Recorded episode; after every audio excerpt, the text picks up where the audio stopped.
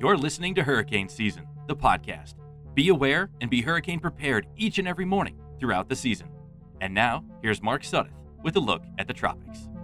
Good morning to you. It is Tuesday, June 8th, 2021, and here's what I'm keeping an eye on across the tropics as we start your day. So far, I'm not seeing much in the way of evidence to suggest that we are going to see development in either the Atlantic Basin or the Eastern Pacific anytime soon. We do have this complex Central American gyre that's trying to set up over the next several days, combined with a more favorable Madden-Julian oscillation, just a couple of fancy meteorological terms to indicate that, yes, maybe the window of opportunity for development is coming, but in looking at the deterministic models, the GFS, the European, the Canadian, and the ensembles, those variables that give us lots of different solutions, there's just nothing to really hang our hat on, so to speak, and say, hey, look, it looks like we're going to get development starting Thursday or Saturday.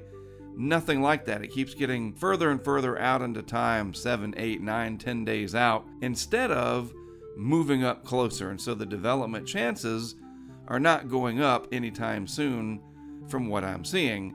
And, that being the case, we do have a couple of areas to watch. One down in the Southwest Caribbean, low probability of development. Another one on the other side of Central America in the Eastern Pacific, that has a medium chance of development. But again, neither of these systems looks like they're going to do much anytime soon in terms of ramping up into a bona fide tropical storm or a hurricane.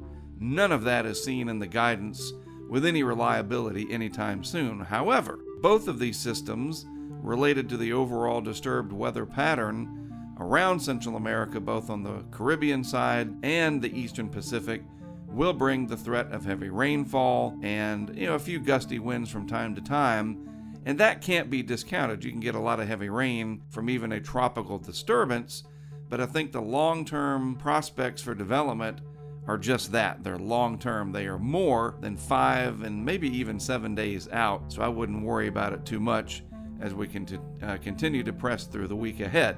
All right, so I'll take a look at all of this and more in my video update on YouTube at youtube.com/hurricane track. As always, thanks for tuning in and giving me a listen as you start your day. I am Mark Sudduth. You've been listening to Hurricane Season, the podcast. I'll be back with more for you tomorrow.